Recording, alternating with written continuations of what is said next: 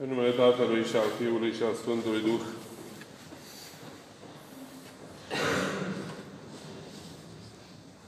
Aș vrea să încep astăzi cu o amintire. O amintire pe care o am de aproximativ 10 ani, când am citit un mic articol apărut în presa vremii și care vorbea despre un tânăr care dorea să fie jurnalist. Probabil vă aduceți aminte că în anii 2000 și până acum, în România s-a dezvoltat un fenomen care s-a numit copiii străzii sau copiii canalelor. Se vorba despre copii abandonați sau copiii care au fugit de acasă sau copiii care nu mai au pe nimeni și care își găsesc rostul pe stradă cerșind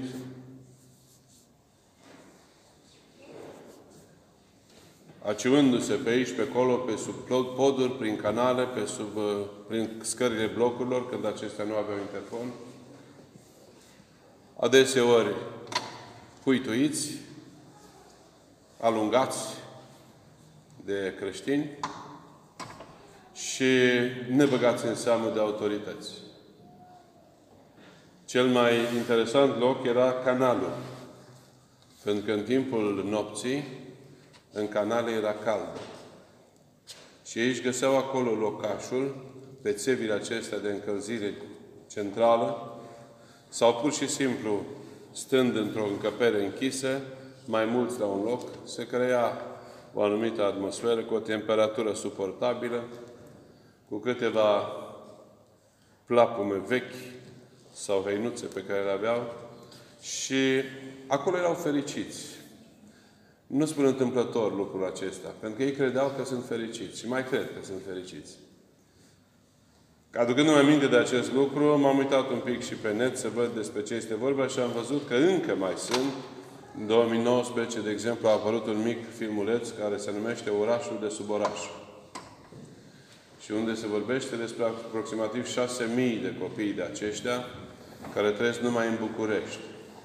Încă vreo câteva mii care trăiesc în țară în alte orașe, mai mari sau mai mici, și care, cum spuneam, încearcă să supraviețuiască în aceste condiții în care nimănui nu pasă de ei.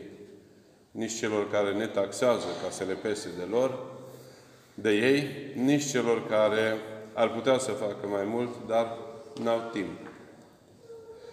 Revin la povestioara mea pentru că un tânăr care a vrut să devină jurnalist și-a, și-a propus să facă cel mai frumos și mai autentic articol de ziar despre copiii străzii, copiii canalelor. A plecat de undeva din Craiova, cred că din Târgu Jiu, a ajuns la București și ca să facă acest material cât se poate de credibil, a hotărât să intre în canale sub pretenția sau sub imaginea că este și el unul dintre copiii fugiți de acasă. S-a îmbrăcat mai rău, avea părinți bine poziționați social, se pare că erau chiar intelectuali, și a început să facă această documentare despre copiii canalelor. A durat mai bine de o lună documentarea. Articolul n-a mai apărut. Nici copilul n-a mai apărut. Pentru că el a devenit un copil al canalelor, și a constatat că e bine în canal. Și că viața lor e viața lor și că și-au găsit acolo sensul, rostul. Deci nu spun lucrul acesta așa întâmplător, ci v-am spus în primul rând pentru că este o amintire care m-a marcat cât de ușor se poate deraia de la, de la un drum pe care noi îl vrem frumos și bun și, și lin, la o viață la care nu ne așteptăm. Dar imaginea mi-a venit mai, cu atât mai pregnant cu cât acum, în această duminică, am auzit o Evanghelie care se numește Evanghelia Neamului lui Isus Hristos. Și ați auzit această înșiruire de 14 ori 4, plus 14 plus 14 neamuri, în care se vorbește despre venirea lui Isus Hristos, ceea ce înseamnă că Hristos a avut părinți. N-a avut părinți din ăștia obișnuiți. În primul rând a avut niște, o ascendență umană foarte clară. Spune Sfântul Evanghelist Matei până la Avraam. Luca spune până la David, la regele David. Deci este din casa lui David. Pentru că Iosif, protectorul său, era ultimul moștenitor al casei lui David. Dacă Iosif ar fi murit și Hristos n-ar mai fi venit, n-ar fi venit atunci, nu mai era din casa lui David. Și Hristos a venit în canal. De asta mi-a răsărit această poate banală, prozaică sau poate chiar umilitoare imagine că Hristos din lumea Dumnezeirii coboară în canalul omenirii, căutând să ne scoată de aici. Și diferența între omul tânărul care s-a pierdut și Hristos care a venit la noi este că Hristos nu rămâne captiv niciodată. El nu se pierde. Drumul lui nu-l deturnează nimeni. Deși noi aici, în lumea aceasta, credem că e bine, așa cum cred acei copii, că e bine, e cald, e sigur, dar nu e bine. Nu este bine pentru că nu-L avem pe Hristos așa cum ar trebui să-L avem. Noi nu ne îndoim că fiecare om dorește să facă bine. Și faptul că vrem să facem binele, înseamnă că există o chemare interioară în noi, pentru că Dumnezeu ne-a făcut mai, mai înainte de noi bine. Și de aceea credem că această înșiruire de nume nu este, cum spuneam, întâmplătoare. În primul rând, noi spunem că e genealogie, dar de fapt am văzut că termenul, formula grecească, este cartea nașterii lui Isus. Cum s-a născut Isus? Adică sunt importanți și cei pe care i-ați auzit, dar este important și faptul că se vorbește despre cum s-a născut Hristos. Adică avem două episoade, ați observat. Primul episod este Cartea Neamului lui Isus Hristos. Și se dă această înșiruire de nume. Și a doua este Iar nașterea lui Isus așa a fost. Un eveniment istoric. Și arată acolo cum Iosif, aflând că Fecioara Maria, logodnica lui, dată lui spre grijă, are în pântece că ar fi conceput un copil, s-a gândit să o părăsească. Și atunci îngerul îi arată că nu este bine să facă lucrul acesta, pentru că cel zămislit în ea este de la Duhul Sfânt. În prima fază, aș vrea să vă faceți o anamneză personală. Ați citit Scriptura mulți dintre dumneavoastră. Ce știți despre oamenii ăștia pe care ați auzit? Nimic. Nici noi nu știm. Nici teologii nu știm. Știm doar despre, despre câțiva. Despre Avram, despre Isaac, despre Iacob, despre Roboam, posibil. Dar despre ceilalți, nici nu știm cum să le rostim numele. Sunt bucuros că nu m-am încurcat astăzi. Că de obicei mă încurc atunci când citesc aceste nume. Nu știm nimic. Știți de ce? Pentru că sunt niște nimeni. Așa spunem noi. Oamenii de care nu știm nimic sunt niște nimeni pentru noi. Și adeseori avem această tendință de a crede că noi suntem cineva și ceilalți sunt niște nimeni.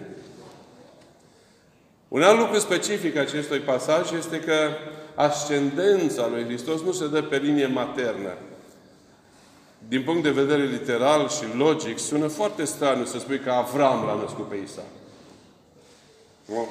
Că un bărbat a născut un alt bărbat. Și doar din când în când mai apar niște femei Tamar, Rut, Batșeba. Și acest lucru deci arată care era cultura vremii. În sensul că, făcând lucrul acesta, se arată că moștenitorul pe linie uh, paternă este foarte important în tradiția și în cultura semitică. Și mai ales pentru că aceasta se oprește la Iosif nu menționează pe Maria, ci la Iosif, care era moștenitorul casei regale sau stirpei legale. De data aceasta, vedem așadar că Iosif cumva este cel care legitimează identitatea lui Hristos, căruia și dă numele El. Așa spune că ea și-a născut, Maria și-a dat numele Iisus, Yeshua, adică cel prevestit, Mesia, sau Hristos, cel uns, cel trimis. Se mai spune un lucru aici pe care nu, nu, nu-l găsim direct, ci intrinsec. Se mai spune că momentul în care vine Hristos este un moment foarte bine ales de către Dumnezeu. Sfântul Apostol Pavel numește plinirea vremii la Galateni, capitolul 4, versetul al 4-lea. Adică atunci, spun teologii, când lumea ajunsese la cel mai de jos nivel.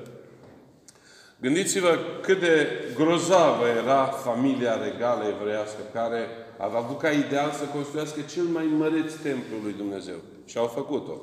N-a putut David, datorită păcatelor, dar Solomon a făcut-o. Încât a impresionat lumea. Și în vremea lui Isus ce era? Irod, un corupt, un pătimaș, un rege vândut, care își ucisese și copiii de frică să nu ia tronul. La nivelul ăsta s-a ajunsese. De cel mai de jos nivel moral, dacă putem să vorbim așa, dacă se mai poate vorbi de moralitate, iar dacă studiați cărți de istorie, să vedeți la ce nivel era Imperiul Roman. Cât de mare era imoralitatea. Începând de la modul cum se eliminau împărații de la Roma și până la patimile din rândul senatorilor și ai mai marilor uh, vremii și tot felul de alte păcate pe care și astăzi numai gândul la ele ne îngrozesc orgiile și toate alea, idolatria, o grămadă de idoli, uciderile și multe, multe altele. Deci momentul este ales de Dumnezeu în așa fel încât atunci când vine Hristos, El să preia omenirea din, din cea mai de jos poziție posibilă, pentru că de acolo să stârpească răul de la rădăcină. Și acesta este motivul pentru care atunci hotărăște uh, sfatul Preasfintei Trăim ca Iisus, Fiul lui Dumnezeu, Fiul lui David, Fiul lui Avram, diferite denumiri, să preia această omenire decăzută și declasată și să o ridice la mărimea slavei lui Dumnezeu. A doua parte acestui mic eveniment despre nașterea lui Hristos este o istorisire simplă, foarte simplă a lui Matei, care arată cum s-a făcut, cum a avut loc aceasta. El nu dă detalii despre censământ, despre modul cum erau plecați din, din localitatea din unde locuiau, din Nazaret. Nu spun că erau la Betleem și așa mai departe. Ci doar spune cum s-a petrecut și cum, ce era oarecum suprafiresc în această naștere. Unul că se năștea un copil fără tată. Ce poate fi, din punct de vedere biologic, mai ilogic? Copilul acesta nu se naște în condiții normale. Gândiți-vă, sau în condiții umane, aș spune chiar. Gândiți-vă la ce austeritate inimaginabilă să se nască în fân, într-o peșteră, cu animale, fără moașă, fără apă caldă, fără grijă medicală, fără nimic. Așa l-am primit noi pe Fiul lui Dumnezeu. Se naște într-un mediu străin, Betleem. Nici astăzi Betleemul nu este, uh, nu este acces între Ierusalim și Betleem.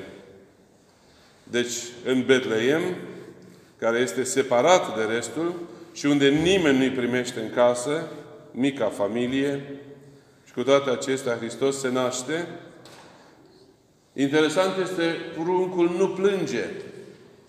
Noi astăzi avem experiența nașterilor la maternitate și pruncii plâng, dar Hristos nu plânge. Poate spuneți că este banală informația, dar m-am tot uitat în multe icoane să văd dacă Iisus plânge. Și nu plânge. Poate ăsta este semnul că el nu era un copil obișnuit. Nu plânge pentru că depășește neputința și slăbiciunea firească. El nu vine într-o lume păcătoasă ca urmare a păcatului care îl marchează și care ne marchează pe noi când venim în lume și care îi spunem păcat strămoșesc. De aceea, probabil, nici neputința și slăbiciunea umană nu-l face să plângă în sensul de, uh, de, de neputință. Nu are căldură, așa cum spuneam, probabil că Iosif a fost cel care a făcut uh, rolul de moașă. Și cu ce o fi făcut, că nici nu știm, doar și-o fi sfâșiat hainele ca să poată să aibă grijă de Maica Domnului.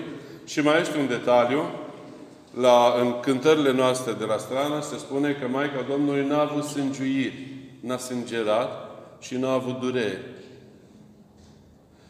Și asta pentru că ea era singura care știa că El este Fiul lui Dumnezeu.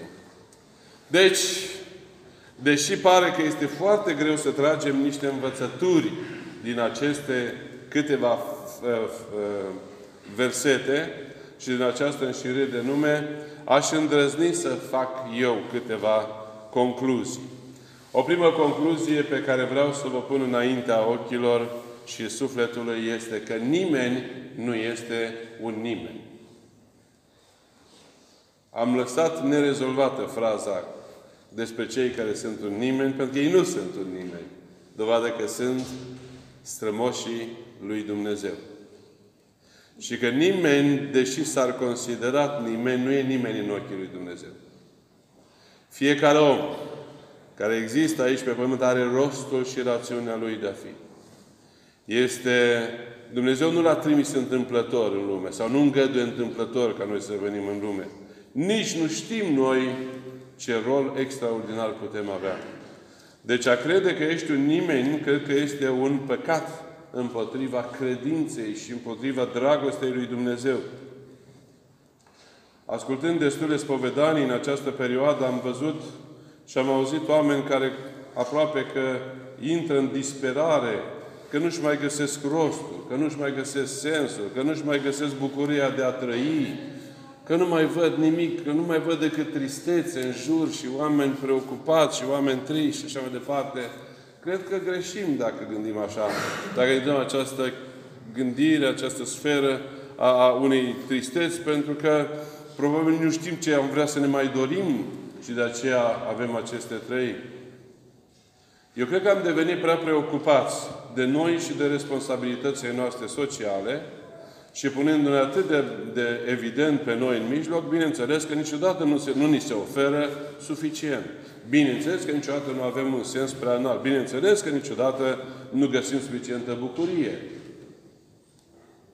Pentru că nu ne plasăm unde, ne, unde trebuie. Dacă ai conștiința că nu ești important, nu înseamnă că ești nimeni.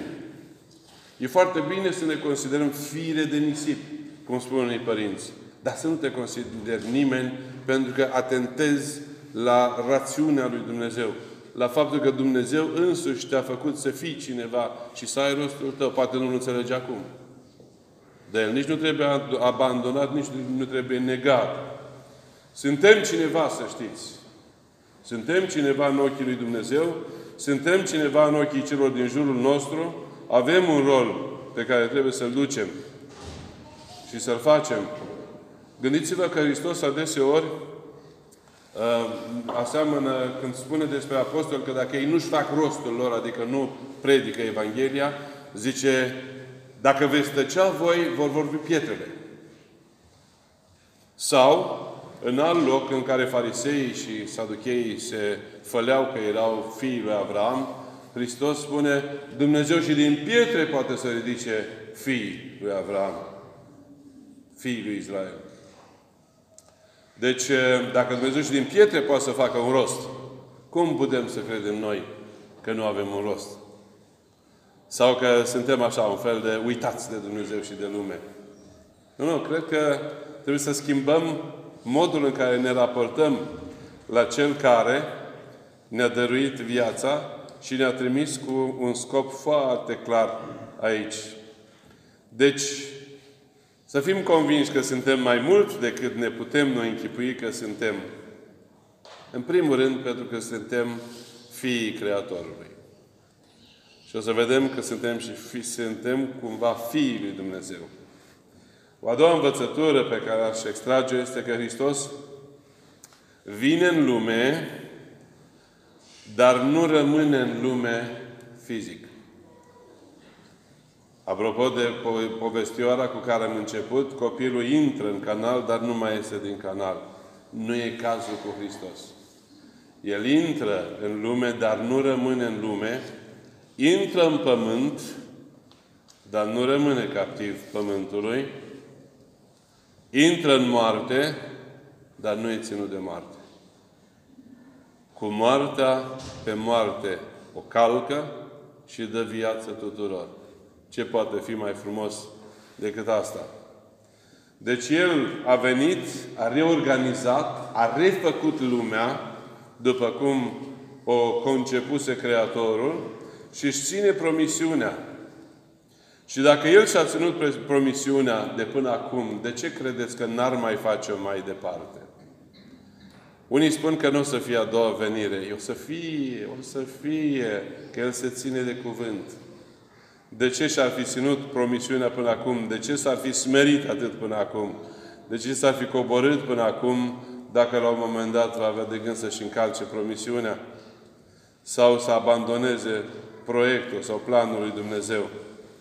De aceea cred, cum îmi spunea un colaborator de-al nostru de la Sfântul Altar, că e foarte interesant că pe măsură ce avansăm, noi pierdem tot mai mult dintr-o virtute. Și această virtute se numește pocăință. Suntem tot mai mândri, tot mai trufași. Și cred că e tot mai multă nevoie de pocăință. Nu, pocăința, să știți, nu înseamnă întristare artificială, crispare, o tristețe, o depresie, o stare depresivă pe care să o transmitem în jurul nostru. Din potrivă, pocăința, după mine, este un soi de bucurie spirituală a regăsirii lui Hristos din tine însuți și a încrederii în El și în viață. Că Hristos este viața. De aceea m-a surprins și m-a, în modul cel mai plăcut un cuvânt al Părintelui Ava, Dorotei, care spune, apropo de pocăință, zice, nu o sândi pe aproapele, că tu nu știi decât păcatul lui, dar nu știi și pocăința. Deci ceea ce noi vedem, vedem doar partea urâtă. Și pe aceea o, o, o sândim. Și de aceea să știți că și colindele pe care le cântăm în această perioadă nu sunt colinde de exultare, de bucurie. Există o bucurie. Dar am văzut recent un filmuleț care m-a șocat cu o domnișoară care dansa aici pe, ale, pe solei aceasta, cântând colinde și îndemna lumea în biserică să bată ritmul din palmă. Nu cred că acesta este colindul pe care îl vrea Dumnezeu de la noi. Nici acele colinde haiducești în care se răcnește și se spune așa într-un ritm, de, într-un marș, de parcă mergem la luptă. Colindul adevărat este colindul duios.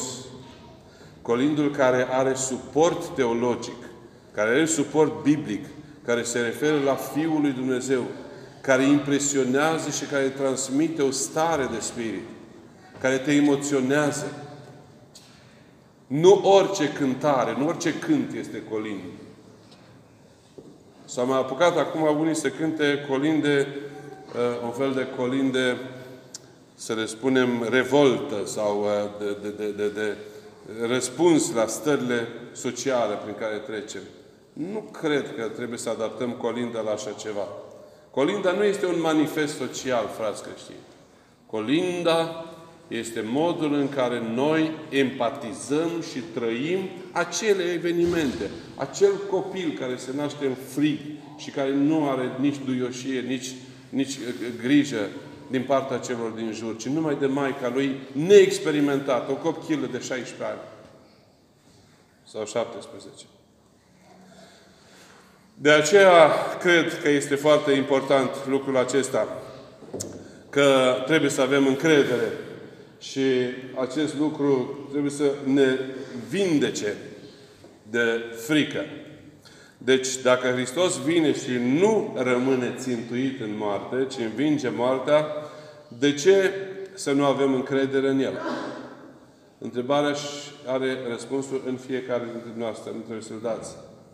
Avem, de exemplu, foarte mare încredere într-un ser fiziologic, indiferent cum ar fi el numit acum, care se injectează unora sau altora. Avem încredere în ala, dar în Hristos nu prea mai avem încredere. Da, de ce avem încredere în oameni mai mult în Dumnezeu, decât în Dumnezeu? Deși oamenii ne-au dezamăgit de atâtea ori. De ce avem încredere în șoferul care, pedala pe care, de frână pe care o apasă sau nu șoferul pe stradă? Deci, vedeți, acordăm încredere unor lucruri care nu sunt chiar vrednice de încredere și care presupune o foarte mare precauție. Ori Hristos se dăruiește cu totul omenirii și noi nu avem încredere. Și ne temem ca nu cumva să greșească El pe undeva. Nu degeaba a spus George Coșbuc că viața este o luptă, dar trebuie să o luptăm, pentru că este cea pe care ne-a dat-o Cel ce zilele le-a dat. Aș mai spune și faptul că Dumnezeu își ține promisiune față de Avram, față de David, față de Isaia, prorocul și mulți alții, și că acest lucru trebuie să ne determine și pe noi, cum spuneam, să avem încredere și să nu amânăm prea mult starea de pocăință. Am, nu o să mai insist cu textele biblice pe care mi le-am scos pentru aceaste, aceste lucruri, pentru că deja timpul trece. Aș vrea doar să închei cu o ultimă, uh, o ultimă uh, învățătură pe care se extrage în acest text, și anume, pentru că am anunțat-o, și anume faptul că noi nu suntem doar fii Creatorului în sensul că suntem creați de Dumnezeu, ci suntem și creați să devenim ca Dumnezeu. Chiar zilele trecute era un doctor invitat de doamna Aurelia Lucian la Radio Trinitas, care vorbea despre faptul medic, psihiatru, care a făcut și teologia și care spunea ce lucru extraordinar este ca omul să înceapă să fie convins că el se îndumnezeiește. Cu cât de ușor ar fi psihiatrului să vorbească cu el să-l, să trateze, să-l, să abordeze. Dar omul ar fi convins că el este într-un, într-un drum de, de creștere spirituală. Pentru că toți suntem chemați să fim fii ai lui Dumnezeu. Dar asta nu înseamnă doar un fel de bucurie ieftină, ci înseamnă multă responsabilitate. Asta înseamnă și ce modele ne asumăm ca să devenim, ce modele suntem pentru copii ca ei să devină, cât de mult vorbim celorlalți despre Părintele Ceresc pe care îl considerăm Părintele nostru. Dacă vorbim cu mândrie despre părinții noștri, cu câtă considerație vorbim despre Părintele Ceresc, la care și spre care suntem croiți și hotărâți să ajungem. Deci, aș încheia cu un cuvânt din nou foarte inspirat al Patriarhului Pavle. Nu știu dacă ați auzit de el. A murit acum câțiva ani, Patriarhul Pavle al Serbiei, un om de o sfințenie uh, din, încă din această viață, care a impresionat pe mulți, el l-am văzut și personal, și care spunea așa, nu vorbi oamenilor despre Dumnezeu dacă nu vor să te asculte. Dar trăiește-ți viața în așa fel încât ei să te întrebe. Amin.